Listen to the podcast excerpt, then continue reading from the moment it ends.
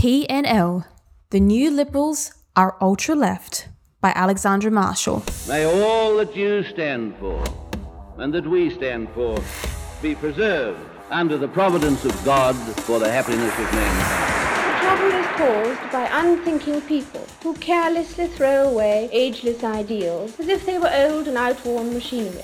But it is the values of individual liberty, equality before the law, and the supremacy of people over the state to which we can always, with confidence, return as a powerful and uniting force. Australia is not a secular country, it is a free country. I found it. The most ridiculous thing you'll see all week. TNL candidate for North Sydney, Victor Kline, filmed himself walking out into Sydney Harbour to complain about the water level, which, weirdly, only rose as he trudged further out to sea. This is the Sydney Harbour famous for maintaining the exact same tide mark for the last 200 years.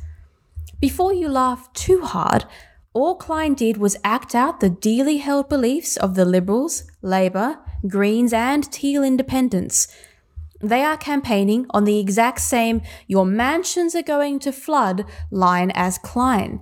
The only difference being that they're not stupid enough to commit their idiocy to film. The bizarre homage to Antonio Guterres' Time magazine cover ended with the TNL candidate appearing to drown. At best, Kline waded into a body of water that disproved his childish, apocalyptic rhetoric and then made a campaign ad out of the folly. At worst, he convinced the electorate that he drowned in the name of publicity. Welcome to the Australian federal election 2022. Instead of worrying about the waterline, Kline should have been paying heed to the sharks. Unlike climate change, there are plenty of real things with teeth swimming around in the harbour that might see him as a wounded snack in the shallows. He is coming dead last in the seat of North Sydney, failing to beat paper candidates. In order to show how serious he is about climate change, he hired a huge truck to drive around North Sydney with his face painted on it. Not an electric truck, an ordinary truck. According to his logic, Kline's election campaign is hastening the end times for vanity's sake. Carbon credits well spent? Why isn't a climate lovey getting traction in a woke and wealthy seat? His hypocrisy has plenty of competition. Teal Independent and political hopeful for nearby Wentworth, Allegra Spender, showed her commitment to net zero by upping the ante and hiring loads of trucks to puff around the streets.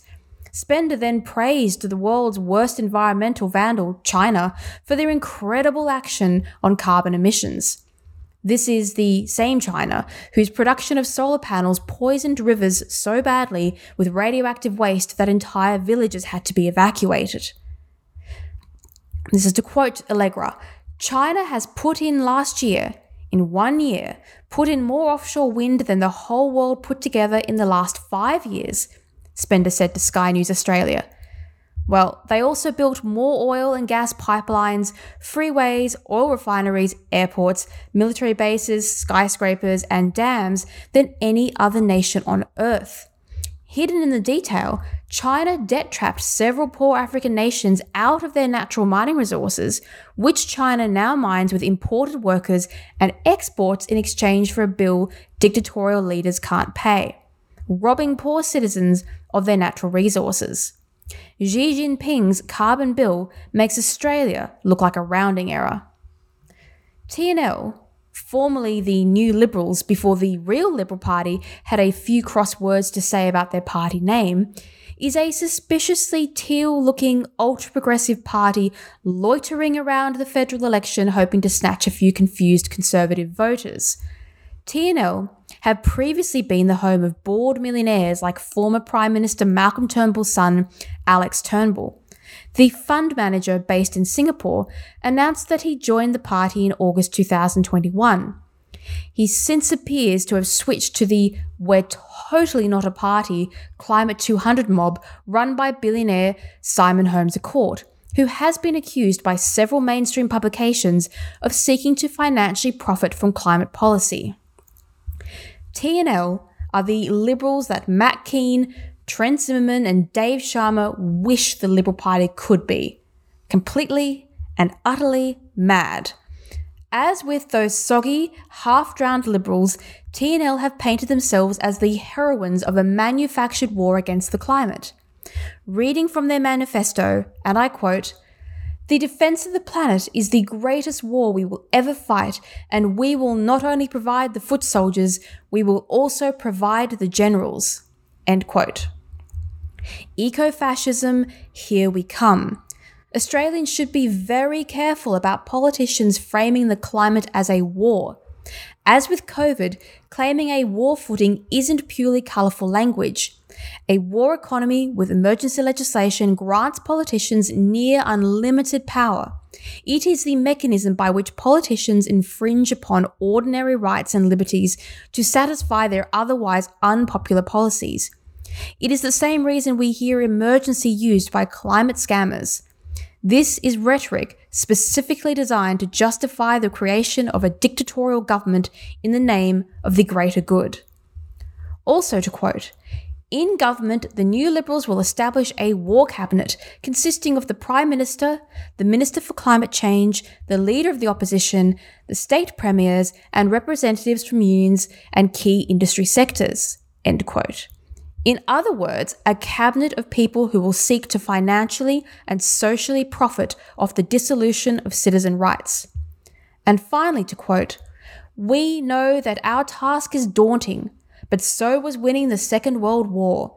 And finally, to quote, We know that our task is daunting, but so was winning the Second World War.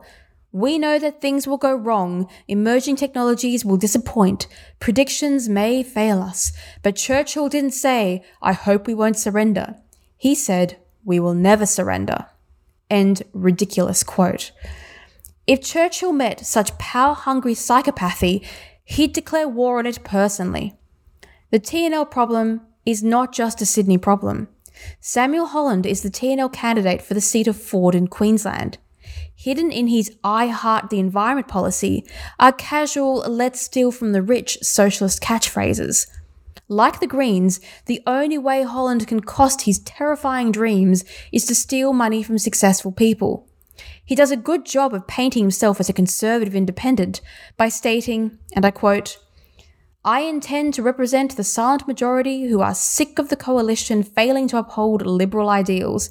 The mob spit in the face of everything that Robert Menzies believed in. End quote. If Robert Menzies caught sight of these fringe left, anti science, anti reality, pro foreign billionaire renewables barons, and communist sympathizers, he would seek to have them shipped out to the front lines of a real war so they can get a closer look at their beloved communist idols. One of Holland's primary objectives is to guarantee a fortune for the ABC, propping up the state broadcaster, the propaganda mouth of the big state, while also pledging to break private media monopolies, may as well be a declaration to destroy the independent press. We are no longer living in an age where we need the government to dictate news.